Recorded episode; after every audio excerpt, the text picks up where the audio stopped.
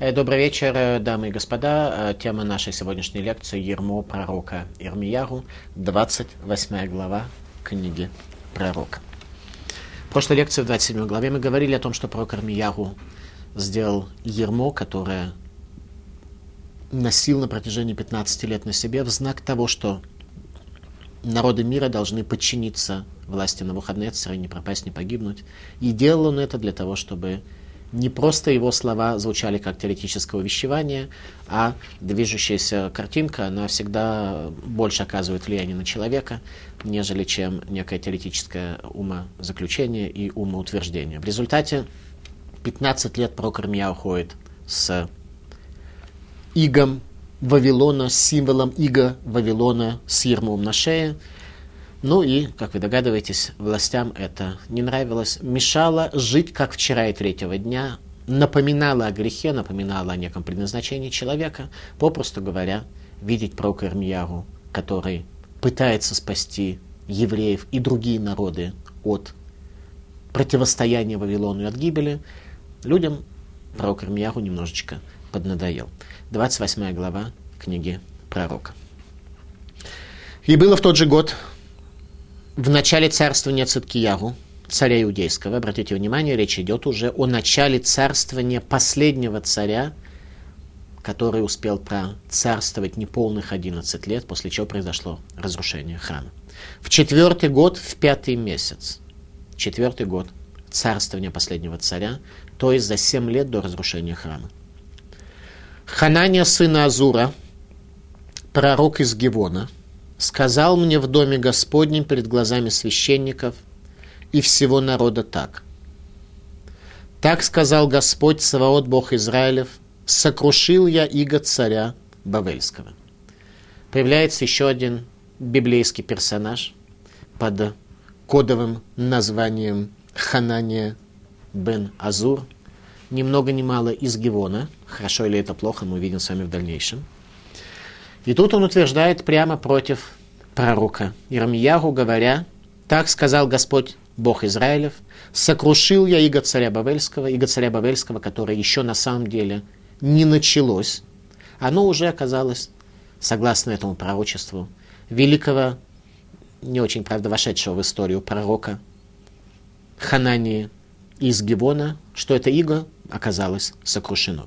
Через два года возвращу я на место это всю утварь дома Господня, которую взял я с этого места на выходные царь Бавельский и привез в Бавель. Ну, он на всякий случай решает на два года все-таки исполнение своего пророчества отложить, потому что кто знает, а тем временем в течение двух лет можно еще вполне получать зарплату в Министерстве по делам религии государства Израиль, и все будет в порядке. Через два года Всевышний вернет. Ну, а если не вернет? Ну, тогда можно будет дать какое-то другое объяснение, почему на самом деле на тот момент было очевидно, что вернет, а после этого кто-то что-то не так сделал, поэтому не вернет. Ну, еще через два года уж точно вернет, и все, так это можно было бы продолжаться. Два года это на самом деле вполне достаточный срок для того, чтобы обеспечить себе квиют постоянства на рабочем месте. А Ехония, сын Якима, царя иудейского, и всех изгнанников из Иудеи, которые пришли в Бавель, возвращу я на место это, сказал Господь. То есть все пленные, все те, кто были уже изгнаны в Вавилон, с царем Яхинии и с Аншек Несет людьми Великого Собрания, тот первый исторический этап еврейского народа, когда уже не стало пророчества, после пророчества, после разрушения храма. Храм еще не разрушен, еще 7 лет до разрушения храма. Короче говоря, все пленные тоже вернутся. Все произойдет, короче, в порядке, и э, еврейский народ полностью победит Вавилонскую империю. Такое было пророчество Ханании, сына Азура из Гивона. И сказал пророк Рамияру, пророку Ханания перед глазами священников и перед глазами всего народа, что стояли в доме Господнем. Обратите внимание, на самом деле этот лжепророк, он так или иначе имел трибуну. Он говорил перед священниками, перед народом, то есть э, его слушали, он обладал определенным весом. И сказал Ирмиягу пророк Амен. Слово Амен означает согласие с тем, что было произнесено лжепророком Хананией. Да сделает так Господь, да исполнит Господь слова твои, которыми ты пророчествовал о возвращении из Бавеля утвари дома Господа и всех пленных на это место. Однако выслушай слово это, которое скажу я вслух твой и вслух всего народа, пророки, бывшие задолго до меня и до тебя. Сейчас пророк Армияру формулирует ему критерий, по которому человек может считаться пророком. Пророки, бывшие задолго до меня и до тебя, пророчествовали многим странам и великим царствам войну и бедствие и мор. Пророка же, что пророчествуют о мире, лишь по исполнении пророческого слова его признают как пророка, которого воистину послал Господь. То есть пророки, которые говорили о несчастье, о горечи, о гибели, их принимали в качестве пророка до того, как исполнится их пророческое слово. А вот те, кто говорили о хорошем, должны были таки доказать, что за их словами что-то стоит. Почему? Потому что Всевышний еще раз посылает навизаам пророка гнева для исправления человека, а не для того, чтобы заранее предупредить о том, что ждут его такие большие несчастья, которых избежать он не может.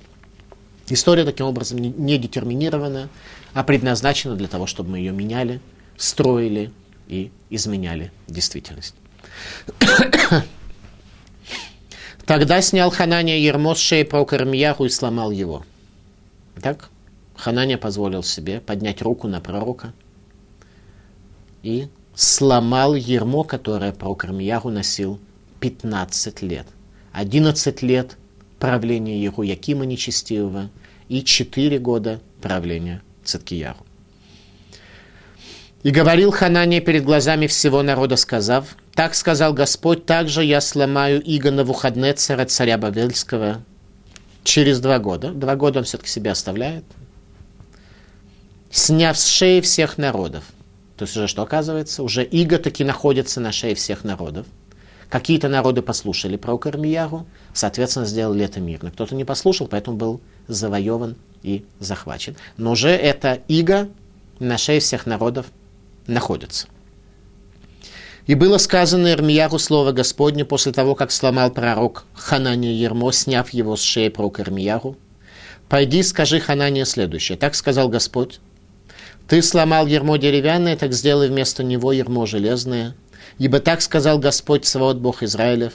Ярмо железное возложил я на шею всех этих народов, чтобы служили они на выходные цару царю Бавельскому. И будут они служить ему и зверей полевых тоже отдал я ему. И сказал пророк Армияру, пророку Ханания, послушай, Ханания, Господь не посылал тебя. А ты обнадеживаешь народ этот ложью. Поэтому так сказал Господь, вот удалю тебя с лица земли, в этом же году ты умрешь за то, что говорил ты отступнически против Господа. Пророк Армияу говорит – тоже пророчество, но весьма конкретное, которое исполнится намного быстрее, чем через два года. В этом же году ты умрешь за тот сбой, который ты поместил в себя и в человеческое общество. И умер Ханания пророк в тот же год, в седьмом месяце. Итак, Ханания пророк из Дивона, который сломал ермо пророка Ирмияру, ну и умер, согласно пророчеству. Ханания бен Азур, пророк из Гевона. В чем заключалась его позиция? Комментаторы разошлись во мнениях, был ли этот пророк, в кавычках, евреем по национальности или геванитянином. Гевон – один из городов семи кананских народов, которые населяли землю Израиля – до тех пор, пока еврейский народ не завоевал эту землю при исходе из Египта.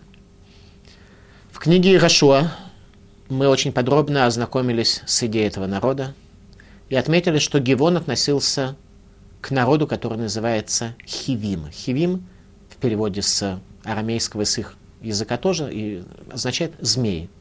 Гивон – это некая проколотая окрестность, в которой проживали народ, который называется змей. В книге Рашой мы учим о том, как геванитяне с Абаном пришли к Егошо, чтобы заключить с ними брит, заключить с ними союз, завет, когда еврейский народ приходит в землю Израиля. Им навстречу идет делегация геванитян, и они заключили с еврейским народом союз. Это необходимо понять. Когда еврейский народ приходит в землю Израиля после исхода из Египта, то, э, как объясняет Иерусалимский Талмуд, э, на самом деле, что евреи хотели от местного населения. Земля Израиля была заселена, здесь жили сильные, могучие народы, и Всевышний сказал, что он изгонит их от лица еврейского народа. Какие опции еврейский народ перед ними ставил? Это была резня, это было уничтожение народов или что? Ответ не совсем. Э, еврейский народ ставил перед народами, которые живут в земле Израиля, три условия. Так что они могли принять любое из этих предложений. Первое предложение – покинуть землю Израиля и уйти. И был такой народ Гиргашим, который действительно покинул землю Израиля, потому что мы видим, что земля Гиргашим тоже будет отдана еврейскому народу, а в книге Ирашо про Гиргашим нет ни одного слова, и комментаторы отмечают, что Гиргашим просто поняли, что с евреями связываться не стоит на их собственной земле, они увидели, что происходило при падении стен Ерехона, и решили, что на всякий случай мы уж лучше в Африку куда-нибудь пойдем туда, откуда и происходим с точки зрения нашей национальной, и там уже в Африке мы чуть-чуть поживем, и будет нормально, и даже какие-то археологи обнаружили какие-то камни, где были написаны какие-то слова, типа того, что Геркашим, землю Израиля, покидают из-за разбойника Ирашуа, который там не дает им э, возможность проживать э, в этой земле кананской, где они проживают. Э, некоторые народы согласились принять семь заповедей сыновей Ноха. Это второе предложение, которое было. Третье предложение было воевать и погибнуть. Еще раз, еврейский народ не хотел смерти этих народов, поэтому либо предлагалось им покинуть землю Израиля, либо остаться в своих городах, но соблюдать семь заповедей сыновей Ноха. Не так уж много, не так уж сложно. Ну, если они не были готовы ни на то, ни на все, то тогда воевать и погибнуть или быть изгнанными.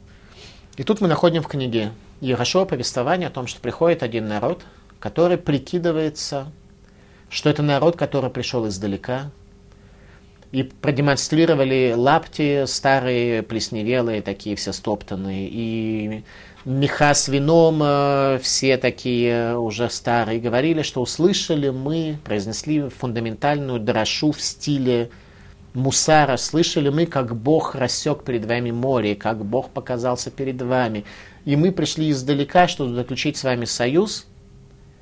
Еврейский народ с ними союз заключил. И вдруг оказывается, что это на самом деле жители Гивона и еще четырех городов земли Израиля, которые относятся к народу Хивим, к народу змей. Они обманули еврейский народ, поэтому было сказано, и хорошо, что прокляты будете вы, и были они назначены водочерпивами и э, теми, кто дрова носил для Иерусалимского храма. Это было их служение, это была их парноса, это была их работа. Возникает вопрос, зачем нужно было обманывать? Ведь согласно Иерусалимскому Талмуду мы разобрались и выяснили, что еврейский народ предлагал народам, как одну из опций, принятие семи заповедей и оставайтесь, проживайте на своей земле. Они хотели нечто большее – они не просто хотели проживать на этой земле, они хотели заключить с еврейским народом брит союз. А в Торе сказано, если будешь воевать с другим народом, предложи им мир, но не заключай с ними союз. Мир и союз. В чем разница между ними? Мир – это отсутствие войны и некоторое сосуществование. Союз – это обмена культурными ценностями. Обмена традицией – это некая близость и некая связь. Мир с народами мира для еврейского народа заповедан. Культурная связь с людьми, которые поклоняются идолам, которые поклоняются самим себе, которые поклоняются идолу денег, идолу каким-то прочим, запрещено. Тора нам это запрещает. Пришел народ, который сказал, мы издалека, с нами союз заключить можно. Интернета тогда не было, телефонов тоже не сказал. Мы издалека произнесли дрошу великую речь в стиле Мусара о том, что Бог раскрылся перед вами, мы хотим с вами иметь союз. Евреи не спросили Бога, заключили с ними союз, и оказалось, живут они среди нас. Народ, который называется Хивим, змей. Со змеями мы уже несколько раз сталкивались. Первое столкновение со змеями было у нас в городе Шхем, когда Хамор, сын Шхема, похитил дочь Якова, и они ради того, чтобы иметь связь с еврейским народом, все согласились сделать обрезание. То есть их настолько идея связи с еврейским народом захватывала, а это и есть функция змея в этом мире, смешать добро и зло. Как сказано в Талмуде, трактате Бавабатра, что Хивим, змей это был самый низкий из семи кананских народов. Змея несет на себе подсознательную и сознательную функцию смешения добра и зла. Конечно, не та змея, которая после проклятия, которая ползает на брюхе, а та змея, которая была концептуальной змеей, на лапках ходила и была внешним носителем зла. Так вот, Хивим самый такой нечестивый народ, и именно этот народ пытается связаться любым способом с еврейским народом. Яков приходит в землю Израиля, Первое, с чем он сталкивается в земле Израиля в Шхеме, это хивим, которые похищают его дочь и хотят породниться с еврейским народом. Тогда Шимон и Леви предлагают им сделать обрезание. И мы видим, что это решение об обрезании, которое они приняли, происходило более-менее демократично.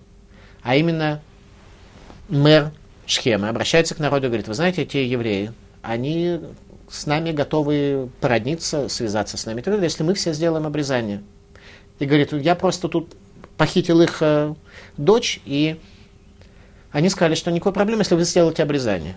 Представьте себе, что мэр Москвы обращается к народу, говорит, знаете, я вот тут девушку встретил, она мне очень понравилась, но они сказали, что их устроит, если все жители Москвы обрезание сделают. Ну, вы же сделаете, какая проблема? Все жители Москвы, не, нет, дорогой господин мэр, конечно, если для вас э, обрезание, ну, вопроса вообще нет. Конечно, все, все делаем обрезание, и демократично это решение было принято, все обрезания сделали. Почему они хивим, они змеи? Суть змеи – смешать добро и зло, связаться с еврейским народом любым образом. В результате в земле Израиля оказывается место, которое называется Гивон. Те, кто знакомы с землей Израиля, если вы находитесь на севере Иерусалима, на гробнице пророка Шмуэля, и посмотрите на, по, по направлению на север, то взглядом на один час примерно 10 градусов справа вы увидите древние развалины города Гивон. Гивон сохранился до сих пор, его не разрушили. Так вот, Ханания бен Азур был пророком из того самого Гивона. Комментаторы расходятся во мнениях, был ли он евреем по национальности, который там проживал, что тоже не блестяще, потому что Гивон навсегда оказывается проколотой окрестностью в земле Израиля. Если мы посмотрим, что в Гив... о Гивоне во всех книгах говорится, то мы получим столько информации – что мы увидим, что это действительно особое место. И по второй точке зрения, что он был гивонитянин, то понятно, что пророк, который был из Гевона, потомок тех самых змей, которые приняли Гиюр. Так что в Талмуде принимается решение о том, что Гивони, даже если он сделал Гиюр, он не может войти в еврейский народ из-за того аспекта зминности, которую он в еврейский народ приносит. Таким образом, конфликт между, еще раз, пророком Ирмиягу и Ханани бен Азур, пророком из Гивона. Особое место. В Гивоне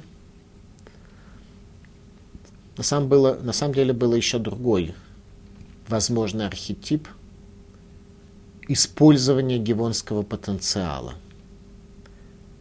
Но это к этому был способен только царь Шломо. Что, давайте попытаемся понять. Э, земля Израиля, святая земля. В ней есть некая проколотая точка, называется Гивон. Там змеи. Там змеи, которых Ирашо Бенун определил в качестве водочерпиев и э, дровосеков для храма. Там они живут, пытаются повлиять на еврейский народ, остаются пятой колонной на все времена.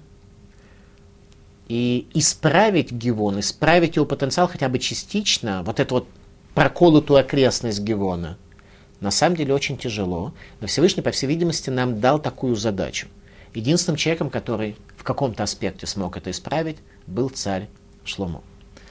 Царь Шломо в Гивоне получил те условия, которые были необходимы для строительства храма. Те личные условия изменения, которые с ним произошли, произошли именно в Гивоне. Он там как-то перед строительством храма, когда прошло несколько лет после смерти царя Давида, и не сложилось внутренних условий и внешних для царя Шломо храм построить. И он этого страстно хотел. И ночью в Гивоне снится ему сон. Обращается к нему Всевышний и говорит, выбери все, что ты хочешь, я дам тебе. И царь Шломо попросил слышащее сердце. Всевышний сказал ему, многое ты попросил, ты получишь все. Ты не попросил ни серебра, ни золота, ни власти. Царь Шломо тогда был 12 лет. Находясь в Гивоне, почему он там ночевал? Ему что, негде ночевать был, он был бездомный. Царь Шломо по какой-то причине понял, что он в 12 лет должен осуществить определенное исправление этой проколотой окрестности в земле Израиля, называемой Гивон. И он спит. Во сне обычно у нас спит сознание. Наше подсознание бодрствует. Оно как раз показывает нам, что мы действительно хотим. Царь Шломо на уровне подсознания хотел слышащего сердца. Обратите внимание. Сердце обычно наше видит, оно связано больше с глазами. С ушами связан интеллект. Сердце связано с глазами. Глаза видят, сердце желает. Уши слышат, мозг воспринимает, мозг работает. Мозг наш связан с ушами, сердце связано с глазами. Так устроен человек с того времени до сегодняшнего дня. Что захотел царь Шломо? Слышащего сердца, чтобы сердце не жаждало всяких глупостей, а чтобы оно слышало, чтобы оно было подчинено интеллекту. Сказал Всевышний, многого ты попросил, сколько ты просил многого, то все остальное в это уже вложено. Царь Шломо в определенной мере исправил потенциал Гивона. Он умудрился, находясь там, получить слышащее сердце, что и проложило путь к строительству Иерусалимского храма.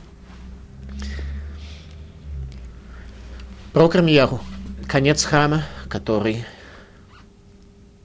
построил э, царь Шломо, как мы увидим с вами в дальнейшем. Душа пророка Ирмияру, о которой сказано в первой главе, «Бетерам ецерхаба бетан едатиха, прежде чем я создал тебя в утробе матери, знал я тебя». Это была особая душа, это был Гилгуль души царя Шлому.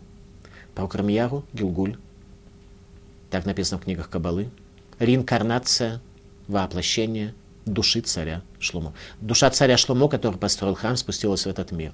Кто является оппози... лидером оппозиции пророку Урмияру, то есть душе царя Шломо? Тот самый гиванитянин Ханани из Азора, те самые змеи, которые любым образом пытаются помешать пророку в спасении еврейского народа. Сейчас наступило время, когда можно помешать пророку. Еврейский народ будет ожидать несчастья и горя. К тому же, кто был пророк Ирмияру? По материнской линии пророк Ирмияру происходил, на самом деле, тоже из Хивима, из этих самых змей.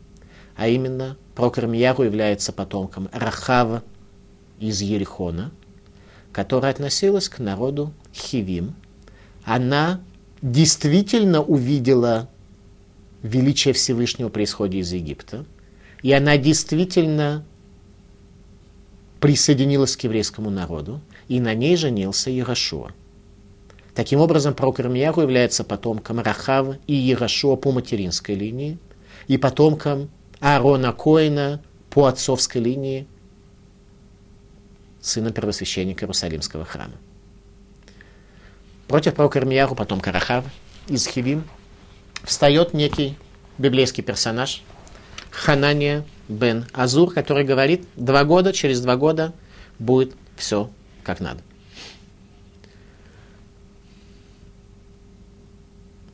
У Гевоне, о проколотой окрестности Гевона сказал пророк Шмуэль, Рабан Шельнавим, учитель пророков, пустыня Гевонская. Пустыня Гевонская. Э, Талмуд в трактате Баба Батра, что такое Гевон, кто такие хибим, гевонитяне. Аншей Кузыва, люди обмана. Люди, которые не являются людьми устойчивыми в своей вере. Они, люди обмана, они изменяются в зависимости от потребностей. Ханани из Гивона, обратите внимание, был пророком. Он не был шарлатаном, но он был человеком обмана. Он действительно видел ту картину, о которой он говорил, но личные пристрастия плюс некое змеиное прошлое, оно приводило его к тому, что картина, которую он видел, была картина обмана, то есть он был лже-пророк. Маораль из Праги. Рехиви ютер гароми на коль, что хиви, змеи, они хуже любого другого народа из семи кананских народов. Хивим – наследники Каина и его жизненной ориентации. То есть, с одной стороны, определенные способности.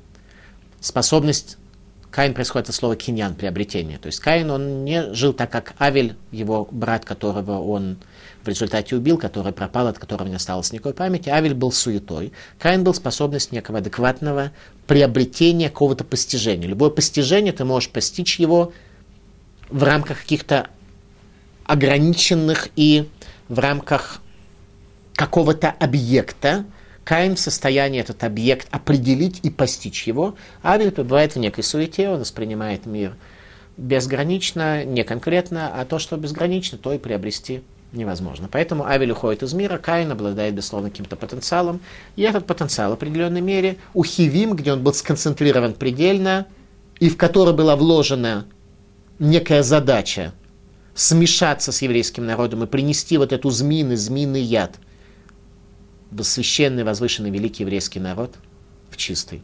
Они эту задачу несли. Рахиви помнил и понимал, что главное предназначение змея – не допустить человека к Ган Эдену.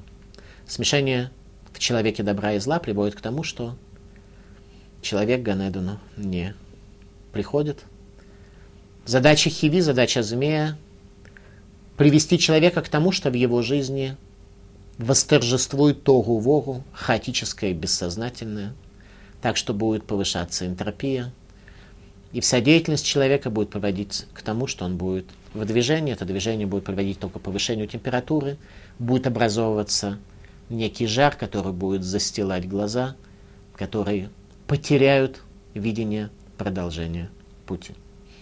Ханания бен Азур, пророк из Гивона. Еще раз комментаторы разошлись в сомнениях, был ли он еврей, который этим гивонитинизмом, извиняюсь, так получилось, был пропитан, или он был гивонитянин по национальности. Талмуд в трактате Сангедрин.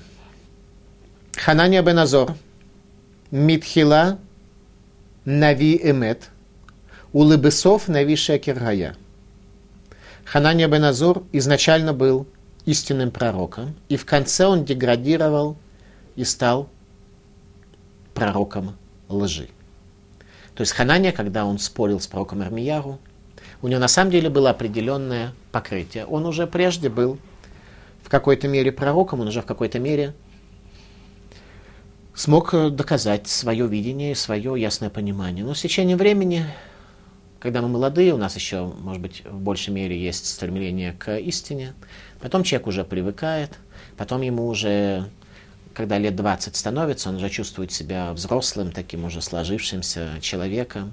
И он уже не готов э, обращать внимание на некоторые детали. А там, где ты на некоторые детали уже внимание не готов обращать и защищаешь свои старые позиции, потому что они уже стали частью тебя, ты с ними уже сжился, значит, ты уже старичок. Поэтому с 20 лет и дальше человеку уже сложнее, он уже считается старик, ему уже сложнее раскрыть себя. Авраам, наш праотец, был в состоянии в возрасте 99 лет сделать обрезание. Тогда у него родился Ицхак, о котором сказано «Киба Ицхаки Карела Хазера», ибо в Ицхаке наречется род тебе. Когда Аврааму Вину было 99 лет, он сделал обрезание, он вступил в завет – Авраама Вину до конца своей жизни самым внимательным образом следил за истиной. Эту истину он передал нам.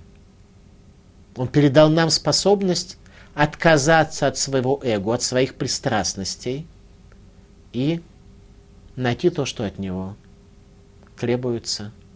Не защищать свои старые и неработающие позиции. Это урок, который дает нам Авраам. Так вот, Хиви, тот, кто из Гевона, такими качествами и способностями не обладал. Поэтому вначале он был пророком истины, он действительно у кого-то учился, он действительно смог истину видеть, он был пророком. Под конец он немножечко изменил свою ситуацию. Беньяху бен Яда говорит так. Ханания бен Азур, Гаямит Хилана Виемет, он вначале был э, истинным пророком, Васа от вимофет беемет. И сделал действительно определенные утверждения и знаки, которые исполнились. Вегитхазек ленави, он получил статус и презумпцию пророка, что все, что он говорит, является истиной. Поэтому его слышали старейшины. Вахарка Гесриеха, после этого протух. Протух. Государственная служба ко многому обязывает, протух. Убал гитнавод шекер альсмаху тахазака и начал пророчествовать ложное на основании той презумпции. Обратите внимание, что говорит Беньяху бен Юхаяда. Не то, что он стал же пророком, потому что потерял видение. Он понимал, что он говорит ложь. Но он был на госслужбе. За это он умер. Если бы это был просто некий сбой, то Всевышний все-таки, может быть, какое-то свойство милосердия по отношению к нему сохранил, и, может быть, тот бы прожил какое-то время. Он понимал, что он говорит не дело. В результате кончил плохо.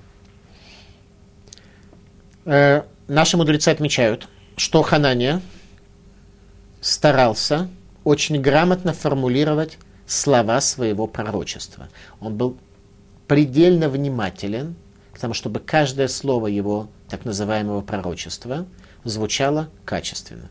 Раша говорит, что он копировал стиль языка пророка Ирмияру. Ханания Беназур из Гевона говорил в стиле пророка Ирмияру. Что является стилем пророка Ирмияру? Следующее. Ко Амарашем. Так сказал Всевышний.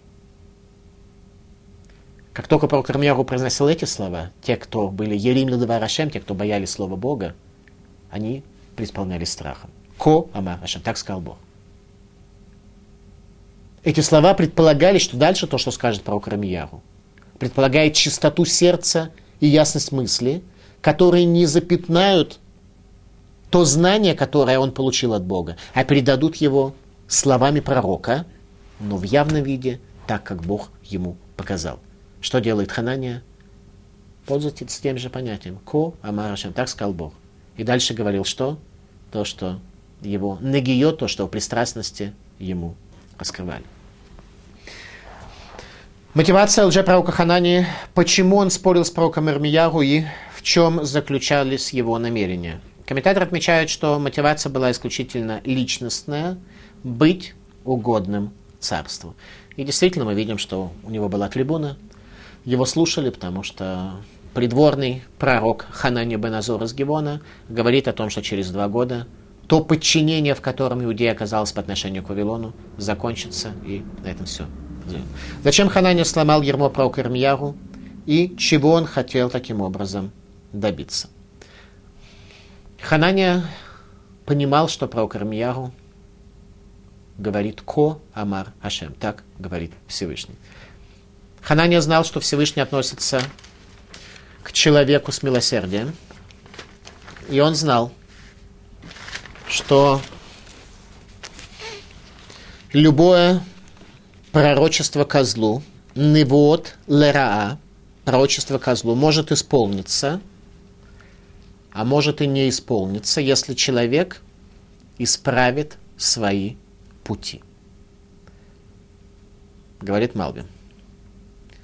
אם יעשה הנביא איזה פעולה עם נבואתו, גם נבואה לרע הייתה מתקיימת.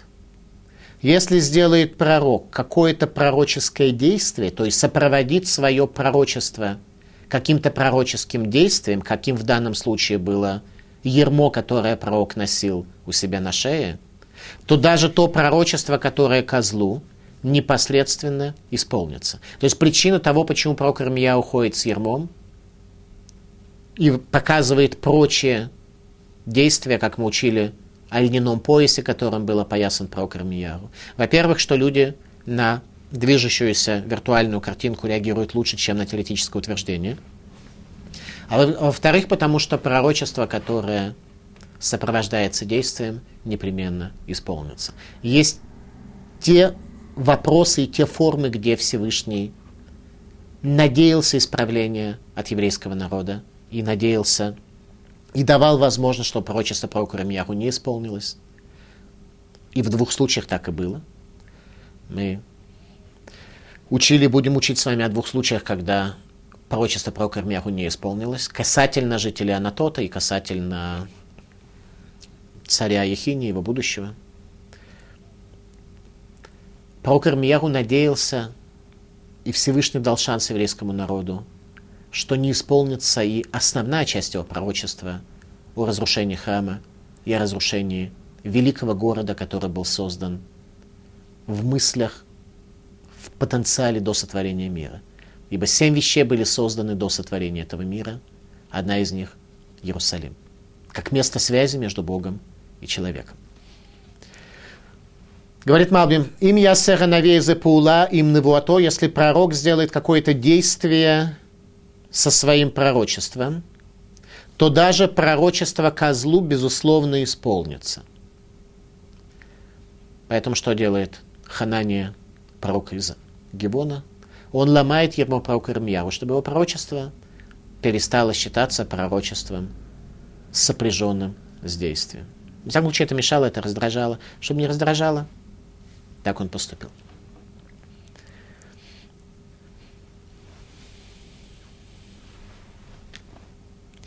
И сказал Ирмияху пророк Амен, да сделает так Господь, да исполнит Господь слова твои, которыми ты пророчествовал возвращение из Бавеля, утвари дома Господня и всех пленных на место это. Пророк Ирмияу говорит, дай Бог, что так и произошло, согласно тому лжепророчеству, о котором ты говоришь. Раша. Кахамарло, галвай вейт кайму дворим, дай Бог, чтобы так произошли события, как ты об этом говоришь. Они места керва там авсит, если храм будет существовать, и храм его вернется, и служение будет возобновлено, я на этом заработаю, а ты на этом потеряешь. Они курен, вехель кочей шамаем, я карен и буду есть от храмовых подношений. Им я мод габайт, бебиньяно, если храм будет стоять в состоянии своего великолепия. Вата гивони, а ты гивонитянин. Ветиели эвед, и будешь мне рабом, хотевет симу маем, дровосек и водовоз. Итак, спор между Каеном Иерусалимского храма и гевенитянином, дровосеком и водовозом. Однако выслушай слово это, которое я скажу вслух твой, вслух всего народа, отвечает пророк Армияру, геванитянину. Пророки, бывшие задолго до меня и до тебя, пророчествовали многим странам, и великим царством войну и бедствие и мор. Пророка же, что пророчествует о мире, лишь по исполнении пророческого слова его узнают как пророка, которого воистину послал Господь. Пророчество, которое предсказал пророк к добру – такой пророк получает свою презумпцию, и еврейский народ относится к нему как к пророку, доказавшему свое пророчество, только по его исполнению. Рамбан. Пророк Ирмияху сказал Ханани, что исполнение его пророчества о возвращении изгнанников – не будет доказывать ложность моего пророчества, говорит пророк Рамияру. то есть, еще раз, если Ханани окажется прав, то теоретически это никаким образом не докажет, что пророк Рамияру не прав. Это будет означать, что пророчество пророка Рамияру об изгнании благодаря милосердию Всевышнего было отменено, и евреи вернулись. Но если твое пророчество не исполнится у возвращения, это однозначно докажет, что ты лжепророк. Марша. В случае неисполнения пророчеств храма о добре и благоденствии не представлялось возможным привлечь его к ответственности за лжепророчество в связи с политической ситуацией в стране. То есть он э, был официальным пророком, который питался от стола царя, и таким образом не было никакой возможности его привлечь к ответственности. С ним было все в порядке. Поэтому Ханания и позволил себе Тогда снял Ханания ермо с шеи и сломал его. И говорил Ханания перед глазами всего народа, сказав, «Так сказал Господь, также я сломлю Иго Навуходнецера, царя Бавельского, через два года, сняв с шеи всех народов». И пошел Ирмияру путем своим. Ирмияру пошел путем, а Ханания остался умирать. Есть некоторая ситуация, когда ты лжепророк, и даже если ты получаешь какие-то блага от Министерства по делам религии и государства, то есть иногда ситуация, когда не надо вылезать на сцену первым. Лучше где-нибудь там постоять э, внизу. Конечно, человек стремится быть первым там, где есть такая возможность, но иногда есть такая ситуация, когда уж совсем вот на эту сцену истины, где высокая радиация божественного света, лучше не попадать, потому что можно просто чтобы тебе, не дай Бог, произошло то, что здесь дальше сказано. И было сказано Ирмияру слово Господне, после того, как сломал пророк Ханания Ермо, сняв с шеи пророк Ирмияру. «Пойди скажи Ханане, следующее, так сказал Господь. Ты сломал ермо деревянное, так сделай вместо него ермо железное. Ибо так сказал Господь, свод Бог Израилев. Ярмо железное возложил я на шею всех этих народов, чтобы служили они на выходные царю, царю Бавельскому. И будут они служить ему, и зверей полевых тоже отдал я ему. Искал пророк Рамияру, пророку Ханания. Послушай, Ханания, Господь не посылал тебя. И ты это знаешь. Господь тебя не посылал. А ты обнадеживаешь народ этот ложью. Он понимал, что это ложь, но думал, что лжи здесь не так уж и много.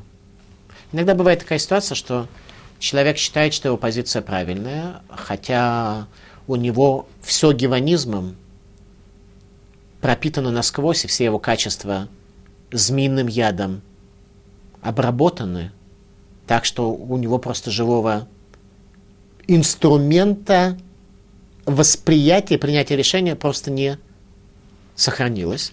Тем не менее, человек считает, поскольку у него и голова тоже этим змеиным ядом обработана, он считает, что он все поступает правильно, все делает правильно. Так и жить надо.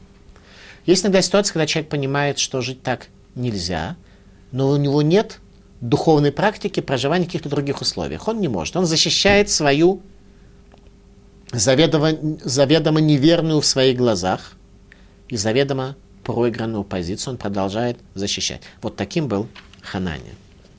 Господь не посылал тебя, ты обнадеживаешь народ этот ложью. Поэтому так сказал Господь, вот я удалю тебя с лица земли. В этом же году ты умрешь за то, что говорил отступнически против Господа. И умер Ханания пророк в тот же год, в седьмом месяце. Если человек ошибается, грешит, Всевышний в милосердии своем продолжает его жизнь в надежде на его исправление. Если ситуация доходит уже до определенного нарушения каких-то границ, когда человек уже совсем обалдел, грубо говоря, то тогда, не дай Бог, может произойти большие неприятности. Это то, что произошло, и умер Ханания пророк в тот же год, в седьмом месяце. Теперь давайте пытаемся понять, а как можно умереть в тот год, в седьмом месяце, если седьмой месяц – это месяц Тишрей, когда начинается Новый год. Первое Тишрей, первое число седьмого месяца – это Новый год. Как можно, интересно, умереть в тот же год, но в седьмом месяце? Седьмой месяц – это уже следующий год. А пророк Ханания умер согласно пророчеству пророка Ирмияру в тот же год, то есть до седьмого месяца. А он умер в тот же год, седьмой месяц. Как это возможно? Сейчас увидим. Иерусалимский Талмуд нам поможет. Миламед, пришло это нас научить. Шемед берев Рошашана. что он умер в день перед Новым годом, в день перед днем следующим суда. Всевышний его до следующего дня суда, а Роша Шана это день суда, а не день веселья и день, когда пьют шампанское и не знаю, что там еще делают, это день трепета, когда весь мир Всевышний судит, достоин ли мир продолжения своего существования. Не то, что, в принципе, у нас есть такая вот э, ось времени, которая бесконечно тянется, и каждый год есть некоторые такие остановки, поезд останавливается и судит, кто едет дальше, кто не едет. Роша Шана – это время, когда заканчивается железная дорога, а дальше рельс нет. Если мы окажемся достойны, то они начнут строиться вместе с нашей жизнью еще на год. Поэтому Рошана – это день, на самом деле, конца мира. Если мы окажемся достойны, если мы веш, весы, чашу весов заслуг перетянем, чем наша вина, то тогда мир будет существовать дальше. Если нет, то не будет. Пришло нас научить, что умер он в эре в Рошашана, в шестой месяц, в конце шестого месяца. А почему же текст нам говорит, что он умер в тот же год, в седьмой месяц? Получается, что он умер все-таки в тот же год, в последний день шестого месяца. Это существенно. А именно, Иерусалимский Талмуд нам разъясняет так. «Выцевает бана, заповедал он перед смертью сыновьям своим, ведбней бейтой своим домочадцам, легастират гадавар, скрыть, что он умер перед Рошашана, Шеяцию Аха Рошашана, чтобы вынесли его хоронить после Рошашана, Лаасот Невуатош Ирмияху Шекер, для того, чтобы пророчество про Ирмияху объявить ложным. Ошибся. Про Ирмияху дал ложное пророчество. Он сказал, что я умру в тот же год. Так нет, умер такие. Он скажет, хотел сказать. В Рошашана вот хоронит после Рошашана, значит умер уже на следующий год, а не в тот. На, на два дня позже. Вот так. Умер в конце шестого дня. Пытались обмануть, чтобы пророчество про Кармияру не исполнилось. Дома хранили его. Смердящий труп. И умер Ханания пророк в тот же год, в седьмом месяце. Раши. Хамеша Срашана Гая Оль Аль Цеваро Мишана Хат Йоким Ад Шана Арбала Циткияру Шешаврам Ханания. 15 лет пророк Ирмияу ходил по Иерусалиму с ермом на шее. С первого года Еруякима до четвертого года царя Циткияру, пока их не сломал Ханания. Ермо пророка Ермияру, 28 глава, которую мы с вами выучили. И было в тот же год, в начале царствования Циткияру, попытаемся сейчас повторить и увидеть, насколько теперь Просто чтение текста будет нам понятным. И было в тот же год в царствовании Циткияру, царя иудейского, в четвертый год, обратите внимание, четвертый год, то есть 11 лет Еруякима и 4 года Циткияру. В пятый месяц Ханания сына Зура, пророк из Гивона, обратите внимание, когда это было, в пятый месяц. То есть с того момента, как у них произошел этот конфликт, он прожил меньше, чем два месяца. Он умирает в последний день шестого месяца, Хананя сына Зура, когда сломал ермо про Кармияру в пятый месяц. То есть он прожил месяц и немного. Опасно просто на сцене истории появиться. Вот библейский персонаж Ханания сына Зура появился. И было в тот же год, в начале царствования Циткиягу, царя иудейского, в четвертый год, в пятый месяц. Хананя, сын Азура, пророк из Гивона, сказал мне в доме Господнем перед глазами священников и всего народа так. Так сказал Господь Савод Бог Израилев. Сокрушил я иго царя Бавельского, как бы уже сокрушил, говорит Хананя. Я это уже вижу, что Бог уже сокрушил. Но реализуется это через два года. Как бы сокрушил сейчас, но так не сильно сокрушил, а вот так условно сокрушил, а вот реализация этого условного сокрушения еще два года займет. Пророчество, пророк. Через два года возвращу я на место это всю утварь дома Господа, которую взял с этого места на выходный царь, царь Бавельский, привез в Бавель. И Ехонию, сына Якима царя Иудейского, и всех изгнанников из Иудеи, которые пришли в Бавель, возвращу я на место это, сказал Господь. Ибо сокрушу я иго царя Бавельского. А вот те, кто были изгнаны в Вавилон, возвращаться назад в условия, которые были в Иерусалиме, совершенно не хотели. Они хотели вернуться позже, когда они смогут построить второй храм. Когда руководителями еврейского народа будут уже праведники и великие в еврейском народе, а не цари, которые окружены сановниками и лжепророками. «Ибо сокрушу я иго царя Бавельского, и сказал пророк Ирмияру, пророку Ханане перед глазами священников, перед глазами всего народа, что стояли в доме Господнем. И сказал Ирмияру пророк Амен, да сделает так Господь, да исполнит Господь слова твои, которым ты пророчествовал, о возвращении из Бавеля, утвари дома Господней всех пленных на это место. Однако выслушай слово, которое я скажу вслух твой и вслух всего народа. Пророки, бывшие задолго до меня и до тебя, пророчествовали многим странам и великим царствам войну, бедствие и мор. Пророка же, что пророчествуют о мире, лишь по исполнении пророческого слова его узнают как пророка – которую воистину послал Господь. Тогда снял Ханания ермо с шеи пророка Ирмияру и сломал его. Это было последнее предсмертное действие Ханании из Гевона.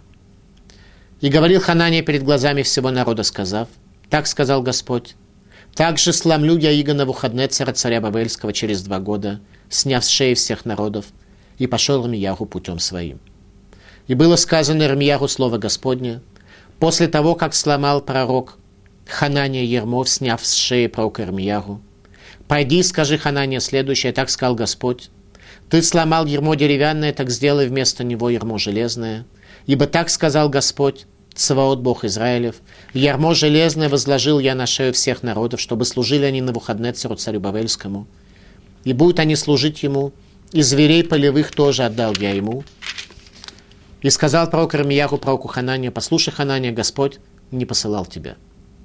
А ты обнадеживаешь народ этот ложью. Ты лжешь, Бог тебя не посылал. Поэтому так сказал Господь, вот я удалю тебя с лица земли, все, ты уже как змей, как хиви в этом мире лишний. В этом же году ты умрешь. Осталось меньше двух месяцев до конца года. За то, что говорил ты отступнически против Господа, и умер Ханания пророк в тот же год, в седьмом месяце. Умер в последний день шестого месяца и был захоронен в второй день седьмого месяца. Ермо пророк Ирмияру, конфликт между великим пророком и Хананией Беназором из народа Хивим, из города Гивон, который на всю жизнь остается проколотой окрестностью в земле Израиля, землей, которая смешивает добро и зло, которое мешает человеку видеть истину и мешает найти в себе силы, изменить себя, очистить свои внутренние механизмы, чему сегодня учат нас учение Мусар. А в те времена книга пророков была главным знанием Мусара, которое раскрывало людям истинную картину мира. Та истинная картина мира, которая актуальна и в наше время, потому что те книги пророков, которые вошли в Танах, они имеют проекцию на каждое поколение с того времени и до дней прихода Машииха. Спасибо за внимание.